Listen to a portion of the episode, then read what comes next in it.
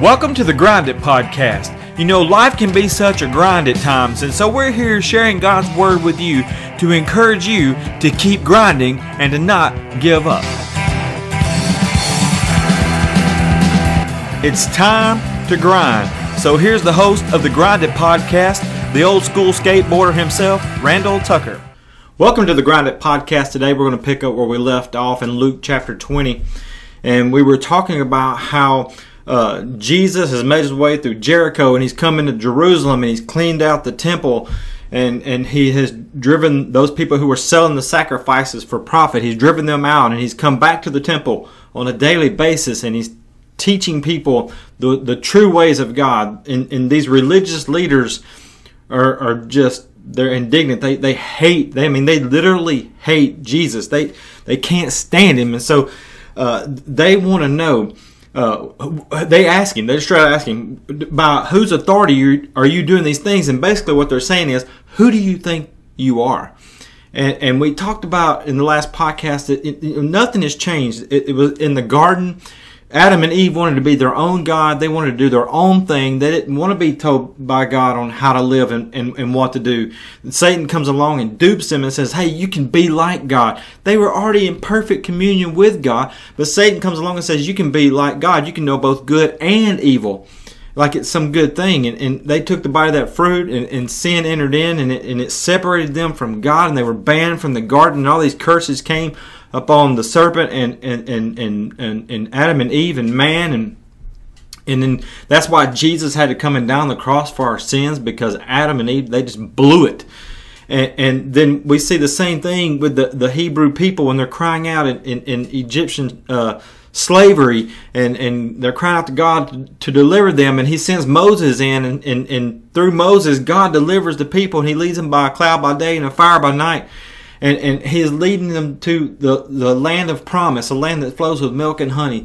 Some of the greatest blessings they could ever uh, receive from God, but yet while God, while while Moses is up on the mountain talking with God and getting the commandments uh, from God, where where God was going to tell the people how they could live to be pleasing to Him and to follow Him, uh, they get tired of waiting on Moses and they get Aaron to uh, make a golden calf out of their jewelry. And so they have something there before their eyes to uh, worship. And so, in, in, other words, they're saying, I don't want God to tell us how to live and, and what to do. We want to make our own God and we want to do our own thing and make our own decisions. And, and then we see the same thing going on all throughout the Old Testament and we see it in the New Testament. And we see it with the religious leaders because these are the people who are supposed to be pointing people to God. They they know the Old Testament scriptures. They they know the Psalms. They they know what the prophets say. They they have the law of Moses and they know it like the back of their hand. The first five books of the Bible, they knew it well. They had their traditions that that where they interpreted uh, the, the old the, the uh, Uh, God's law, the Mosaical law, and, and they had tried to make their traditions and, and, and their interpretation of the law binding on the people. But my point is, here is God in the flesh standing before their very eyes, the very Messiah that they've been studying about and looking forward to for a long, long time. And they're going to reject the very Messiah that they claim to look for the God that they claim to love and the God they claim to serve. And and and they're going to reject him to his face. And and by the end of the week they're going to crucify him. They're going to have him nailed to a cross. And they and they think that they have gotten rid of this bum this guy that's walking around the street claiming that uh, from city to city he doesn't even own a home he he has no family he how can he be from the lineage of David? Uh, his mom was known as an adulterer because she was pregnant outside and wasn't even married. And, and, and so all of these things they could not, they could just could not figure out. It just didn't add up in their minds because they had these preconceived ideas of who the Messiah was going to be, and they couldn't get past their preconceived ideas. And so they're going to reject God in the flesh.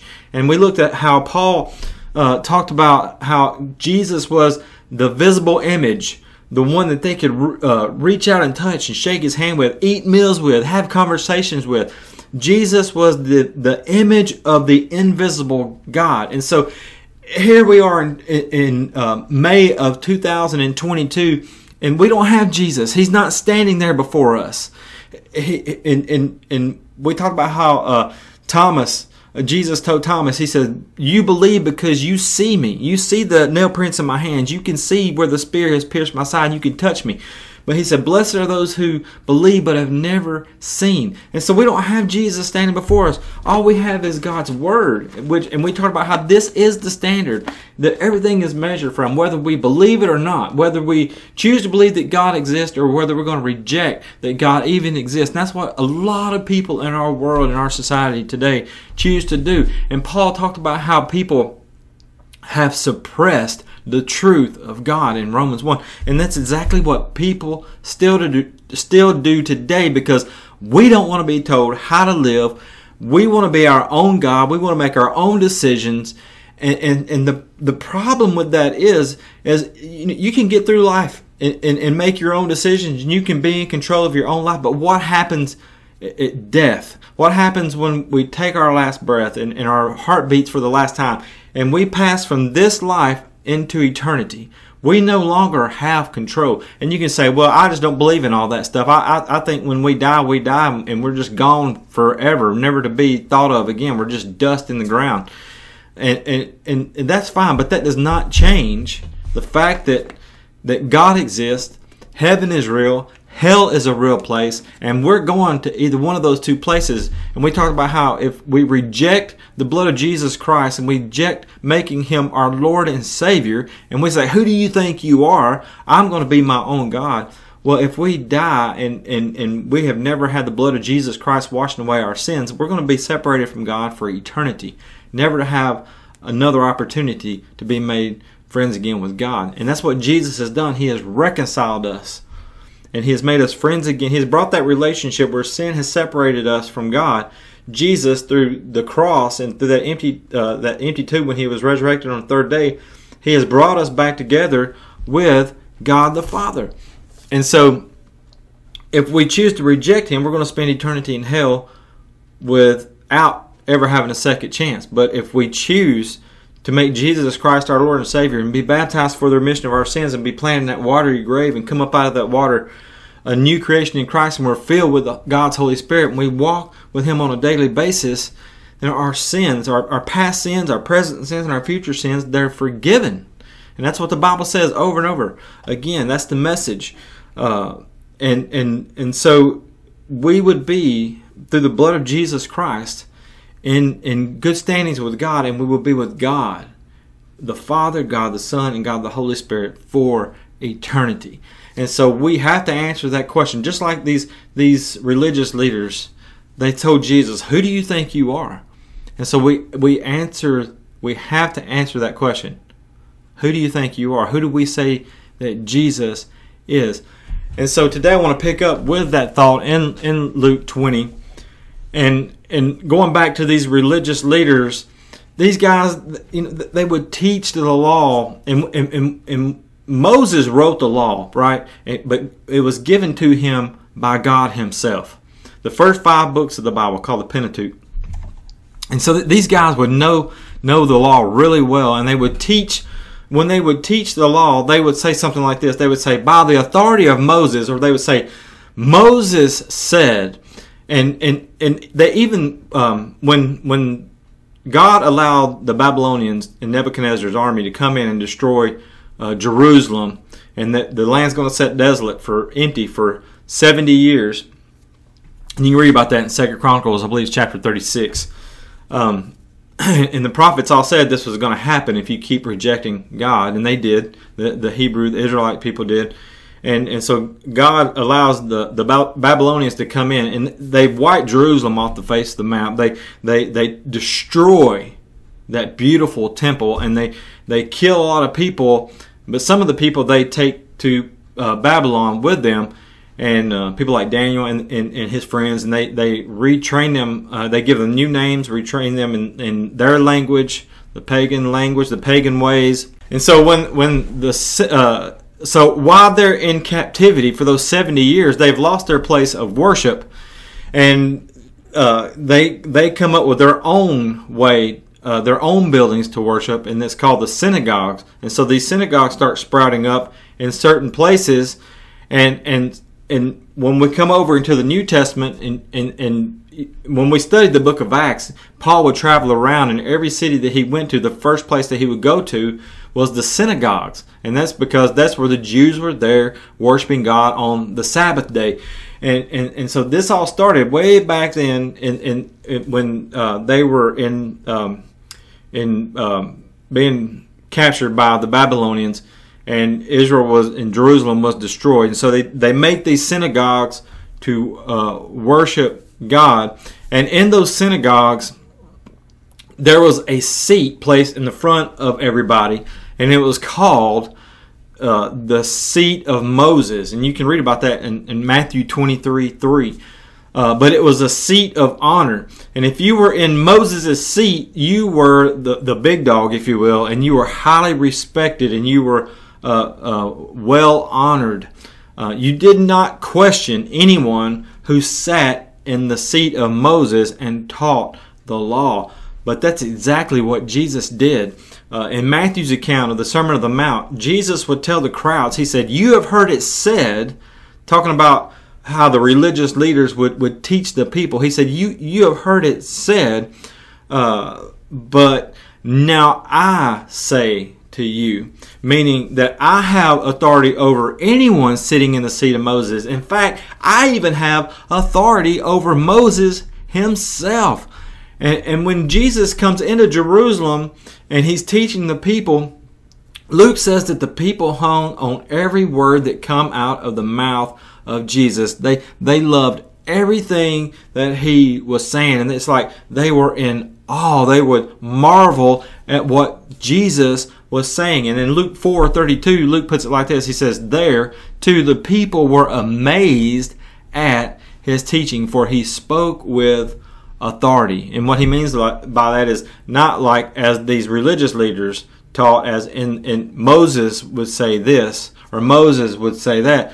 Jesus is saying, Look, I'm the Messiah. I'm from God. And I'm telling you, this is the way that you are to live to be pleasing to God. And so, what I want to do for the next few minutes is pause here and interject something that was going on just prior to Jesus' arrival in Jerusalem and, and, and his teaching at the temple. And to do this, I want to show you some things from the book uh, of John. And, and we've already studied the book of John. We've broken it down, just like we're breaking down Luke here. And you can go back and listen to those podcasts uh, whenever you have time. And, and, and I pray that you do, and I pray that you share them because John just says, here's Jesus, here's what he did. And John just puts Jesus in your face and he says, you got to make a decision uh, uh, and what you're going to do with Jesus. But Jesus has raised Lazarus from the dead as he's coming into Jerusalem, right, to be crucified for the sins of man. And he's raised Lazarus from Lazarus from the dead. Lazarus has been dead in the tomb for uh, four days, and he's uh, the the word has spread all over that area, including Jerusalem. In John 11, 45, verses 12 through 50, it says, Many of the people who were with Mary believed in Jesus when they saw this happen. But some went to the Pharisees and told them what Jesus had done when he had raised Lazarus from the dead. Then the leading priests and the Pharisees called the high council together and said, What are we going to do? They, uh, they ask each other, This man certainly performs many miraculous signs. And if we allow him to go on like this, soon everyone will believe in him. In other words, we're going to lose our power. We're going to lose our prestige. They're going to quit looking at us and they're going to focus all their attention on this man, Jesus. And they're not going to care about us anymore. And then they say, uh, The Roman army will come and destroy both our temple and our nation. Caiaphas, who was a high priest at that time, said, You don't know what you're talking about. You don't realize that it's better for you that one man should die for the people than for the whole nation to be destroyed. He did not say this on his own. As high priest at that time, he was led to prophesy that Jesus would die for the entire nation. And not only for that nation, but to bring together and unite all the children of God scattered around the world. So from that time on, the Jewish leaders began to plot Jesus' death. As a result, Jesus stopped his public ministry among the people and left Jerusalem. He went to the place near the wilderness to the village of Ephraim, and he stayed there with his disciples. And it was now almost time for the Jewish Passover celebration, and many people from all over the country arrived in Jerusalem seven, several days early so they could go through the purification ceremony before Passover began. They kept looking for Jesus, but as they stood around in the temple, they said to each other, What do you think? He won't come for Passover, will he? And meanwhile, the leading priests and the Pharisees had publicly ordered. Now, get this. Um, this is leading up to the point that Jesus is coming into Jerusalem. You see, Luke doesn't give us this many details, but John does because John was there. He knows. He saw it firsthand. He heard this stuff going on firsthand. Luke is writing from eyewitness accounts, but John is giving it, giving it to us firsthand. And so He's given us all these details that's leading up to Jesus and when he come into Jerusalem and what's going on with these religious leaders. And you can see how they just hated Jesus. And it says they kept looking for Jesus and they stood around in the temple and they're they're looking for him. They're asking each other, "What do you think? Is he going to come for Passover? Surely he won't." Meanwhile, the leading priests and the Pharisees have publicly ordered that anyone seeing Jesus must report it immediately. Why? Because they wanted to get to know him? No so they could arrest him. And six days before the Passover celebration began, Jesus arrived in Bethany, the home of Lazarus, the man he had raised from the dead. A dinner was prepared in Jesus' honor, and Martha served, and Lazarus was among those who ate with him. And then Mary took a 12 ounce jar of expensive perfume made of essence of nard, and she anointed Jesus' feet with it, wiping his feet with her hair. The house was filled with the fragrance. Why? Because she's preparing Jesus for his death. She somehow knew what was about to take place. The house was filled with the fragrance, but Judas Iscariot, the disciple who would soon betray him, said that perfume was worth a year's wages. It should have been sold and the money given to the poor. Not that he cared for the poor, John says. He was a thief, and since he was in charge of the disciples' money, he often stole some for himself. And Jesus replied, Leave her alone. She did this in preparation for my burial. You will always have the poor among you, but you will not always have me. When all the people heard of Jesus' arrival, they flocked to see him and also to see Lazarus, the man Jesus had raised from the dead. The leading priests decided to kill Lazarus too. See, that, that shows you their attitude right there. Not only did they want to kill Jesus, they wanted to kill Lazarus, who Jesus had just raised from the dead. They were just indignant. They were jealous. They hated anything to do with Jesus, the Messiah that they've been looking for. And so the next day, the news that Jesus was on his way to Jerusalem swept through the city. And you could see the religious leaders are getting excited. Here's our chance. He's coming, and we're going to get him. We're going to have him arrested. Our, our day is coming. So a large crowd of Passover visitors took palm branches and went down to the road to meet him, and they shouted, Praise God! Blessings on the one who comes in the name of the Lord. Hail to the King of Israel. Jesus found a young donkey and rode on it, fulfilling the prophecy that said, Don't be afraid, people of Jerusalem. Look, your king is coming, riding on a donkey's coat. His disciples didn't understand at the time that this was a fulfillment of prophecy. And We already talked about that in a couple of podcasts ago. But after Jesus entered into his glory, they remembered what had happened and realized that these things had been written about him.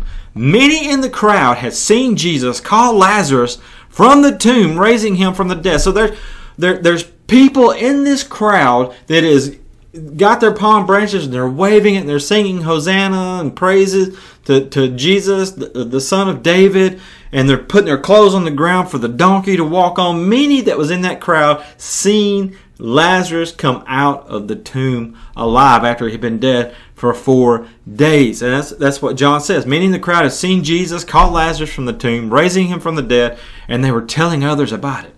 This is the guy who raised Lazarus from the dead. There's something special about this guy. That was the reason so many went out to meet him because they had heard about this miraculous sign. Then the Pharisees, here we go, here we go. The Pharisees said to each other, There's nothing we can do. Look, everyone has gone after him. Remember, they wanted to arrest him. If you see Jesus, you come to us. We're going to have him arrested. But when they saw the people and they heard the things that they were saying, they said to each of these Pharisees, religious leaders, We can't do anything. Everyone is going after him. Some Greeks who had come to Jerusalem for the Passover celebration paid a visit to Philip, who was from Bethsaida in Galilee, and they said, Sir, we want to meet Jesus. And Philip told Andrew about it, and they went together to ask Jesus, and Jesus replied, Now the time has come for the Son of Man to enter into his glory. I tell you the truth, unless a kernel of wheat is planted in the soil and dies, it remains alone, but its death will produce many new kernels. A plentiful harvest of new lives. Those who love their life in this world will lose it. Those who care nothing for their life in this world will keep it for eternity. Anyone who wants to serve me must follow me, because my servants must be where I am, and the Father will honor anyone who serves me. Now my soul is deeply troubled. Should I pray, Father, save me from this hour? But this is the very reason I came. Father, bring glory to your name. Then a voice spoke from heaven saying, I have already brought glory to my name, and I will do so again. So the Father answers the Son in his prayer. Right there in front of everybody. And when the crowd heard the voice, some thought it was thunder, while others declared an angel had spoken to him. And then Jesus told them, The voice was for your benefit, not mine. The time for judging this world has come, and when Satan, the ruler of this world, will be cast out. And then I am lifted up from the earth. I will draw all men everywhere to myself. He said this to indicate how he was going to die. And the crowd responded, We understood from Scripture that the Messiah would live forever. How can you say the Son of Man will die? Just who is this Son of Man anyway? And Jesus replied, My light will shine for you just a little longer, because he's going to die in a few days. They just didn't understand, they didn't get it. Walk in the light while you can, so the darkness will not overtake you. Those who walk in the darkness cannot see where they're going. Put your trust in the light while there is still time, and then you will become children of the light. And after these things, Jesus went away and was hidden from them. But despite all the miraculous signs Jesus had done, most of the people still did not believe in him. They the people, this crowd, they, they, they saw Lazarus raised from the dead and they, they're singing their praises to Jesus as he's coming into Jerusalem. But despite all of that, and to hear his message, they did not believe in him. And, uh, John says, This is exactly what Isaiah the prophet had predicted. Lord, who has believed our message? To whom has the Lord revealed his powerful arm? But the people couldn't believe, for as Isaiah also said, The Lord has blinded their eyes and hardened their hearts, so that their eyes cannot see and their hearts cannot understand, and they cannot turn to me and have me heal them. Isaiah was referring to Jesus when he said this because he saw the future and he spoke of the Messiah's glory. Many people did did believe in him, however, including some of the Jewish leaders but they wouldn't admit it for the fear that the Pharisees, the religious leaders, would expel them from the synagogue. For they loved human praise more than the praise of God, John says. Jesus shouted to the crowds, If you trust me, you are trusting not only me, but also God who sent me. For when you see me, you are seeing the one who sent me, which goes back to what Paul said. Jesus is the image of the invisible God. And here's Jesus telling the crowd that day as he's in Jerusalem, if you trust me, you're trusting not only me, but the God, but also God who sent me. For when you see me, you are seeing God. You are seeing the one who sent me. I am his image. I revealed the Father to you. I have come as a light in this to shine in this dark world so that all who put their trust in me will no longer remain in the dark. I will not judge those who hear me, but uh, who hear me but do not obey me. For I have come to save the world and not to judge it. But all who reject me and my message will be judged on the day of judgment by the truth I have spoken. I don't speak by my own authority. My Father who sent me has commanded me to what to say and how to say it.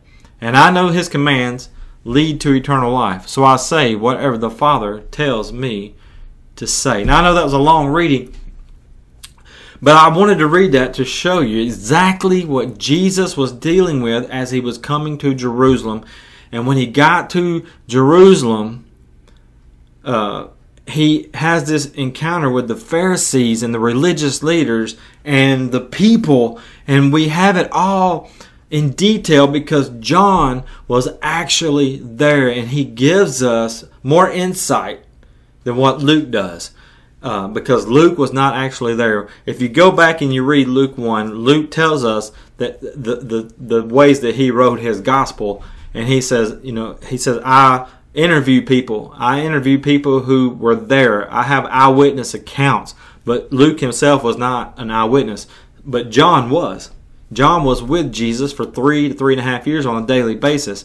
And, and so he could tell us all of these details and these religious leaders, they're ready to pounce on Jesus when he when he got to Jerusalem, and they're going to do everything in their power to kill the Messiah they've been looking for. Why? Because this guy is a homeless bum and, and he looks like an average ordinary dude. He's not dressed in religious garb, and he, he's he's claiming to be the Messiah.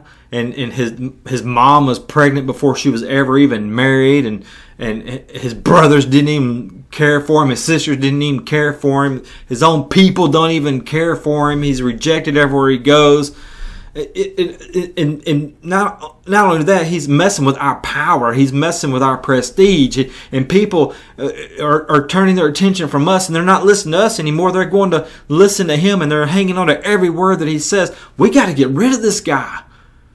And by the end of the week, they're going to have their way because they uh, are going to have Jesus crucified by the hands of one of Jesus's handpicked disciples named Judas Iscariot. Who do you think you are, Jesus? By what authority do you do these things? And Jesus responded with a question. And he knew that they wouldn't answer. And that's what Jesus did a lot. He uh, he would answer a question with a question. I, I'm not that good. Uh, I just tell people what's on my mind, and and I don't. Sometimes I don't process it enough. I don't care. I, I just blurt it out there, and I hurt people's feelings. And I've had people say, "You're not very tactful." By the way, I've handled some situations in the past, but it's not that I'm not tactful. It's just I'm just going to tell you the way it is. Uh, I'm, I'm a realist. This is what I'm thinking. This is what I see. This is the situation. These are the facts. Yeah, deal with it. Uh, uh, I'm not going to soften the blow by any means, but Jesus was he, he was a lot better uh, uh, with um, uh, these exchanges with these people who literally wanted him dead, and and so he asked them a, a question themselves, and. Uh, if, if, if I would have been in, in Jesus' shoes, I'd have, I'd have been doing something like that. I would have said, Hey, you don't know who I am? You don't know what I can do? I just raised the guy from the dead. Do you not hear this story of Lazarus? I mean, Lazarus is standing. Uh, you can go to his house in Bethany and visit him. You can visit his sisters. Uh, he was, it was. It's a known fact that he was in the tomb for four days, and I went and called him out of the tomb, and he come walking out in his grave clothes, and he's alive again. Oh yeah, we know he's alive. We want to kill him, just like we want to kill you. We want to get rid of the evidence is what they're saying. We don't we, we want to, to deny all the evidence of who you are. And we know what the prophets say. We know there's over 300 prophecies about the Messiah. We know that you're fulfilling all of these prophecies. But hey, we're getting rid of the evidence. And that's exactly what people do today. They, they want to get rid of the evidence. They, they don't want to listen to the evidence. And, and, and it's just piles and piles and piles of evidence, not only in God's Word, but you can go through history, and history backs up the Word of God. All these archaeological findings that they have found, it just matches up exactly with the Bible. You can go back and you can Google it and study it for yourself. There have been people over the course of time who has tried to go back in time and, and, and disprove God, disprove the Bible. And, and, and what happens to every one of those people when they do that, they always find something that, in an archaeological dig themselves. And I'm thinking in particular of Sir William Ramsay, who found the word politarch, which is used of a, a government official. He, he said, I'm going to disprove Luke in his writing because there's no way that, that word's not found anywhere. And then he goes over there himself and he finds it on, on a stone and it changed his life. And it and it's always this way when when people instead of suppressing the truth, if we would just take the time to read God's word and ask God, hey, if this is real, reveal it to me, and He will. And, and, and, and, if we would just take the time to go back in history and, and, and look at all of the proof, and, and, and as Paul says in Romans and in Corinthians, when, when if we would just look into the heavens and look around, the heavens declare his glory. His hidden attributes, they're they're not hidden at all. They're they're they're right before our very eyes. But we have to open ourselves up to the truth, not suppress the truth. These religious people, they were doing the same thing that we do today. We we want to get rid of all the evidence and we want to suppress the truth. Why? Because we want to be our own God. We want to do our own thing. And we don't want some God that we can't see telling us how to live and to tell us when we do choose our own way that there's consequences called sin. And there's there's consequences to sin. But whether we choose to believe that or not, it does not change the fact that God's Word is the standard. God Himself is the standard. And He has passed down His Word to us on how we can live to be pleasing to Him and how He has sent His Son to die on the cross for our sins and that His blood will wash our sins away. And we can be reconciled. We can be made friends again with God through the blood of Jesus Christ. And the only way to do that is by faith in Jesus. It is impossible to please God without faith. And faith says, I'm going to believe you, God, even though I can't see you. I'm going to trust what your word says because it is the standard. And we're going to be uh, we're going to be judged by the word of God. And if we don't have the blood of Jesus Christ washing away our sins, there is no way that we will ever stand before God and make it. God's going to say, I don't know you. I never had a relationship with you. You rejected me. You rejected my message. And, and worst off, you rejected the sacrifice that my son has made for you. You have rejected the greatest love that anybody has ever shown you. So you're going to have to depart from me. You cannot be in my sight because you are full of sin. And there's no way that you can be, since you have rejected my son and his sacrifice, your sins can't be washed away, and you're going to be you're going to be put re, in, in, rejected by God and placed in hell for eternity, in torture, in torment, saying, "Why did I not listen? Why did I want to be my own God? Why why did I just not allow Jesus to wash me in His blood?" and to allow the Holy Spirit to fill me. And why did I not walk with God? I should have listened and it's going to be too late. But today, if you hear the sound of my voice, you have an opportunity to be washed in the blood of Jesus, to be filled with His Holy Spirit. I pray today that you make that decision. If I can help you in any way, if I can pray with you, if I can put you in contact with somebody where you're at, I will be glad to do so. Just please contact me at thegrinditpodcast at gmail.com and let me know how I can help you. Thank you for listening today. We're going to continue with Luke chapter 20 in the next podcast. Uh, I just want to, again, encourage you to not be like these religious leaders. Who do you think you are, Jesus? He is God in the flesh. Listen to him. Don't reject him.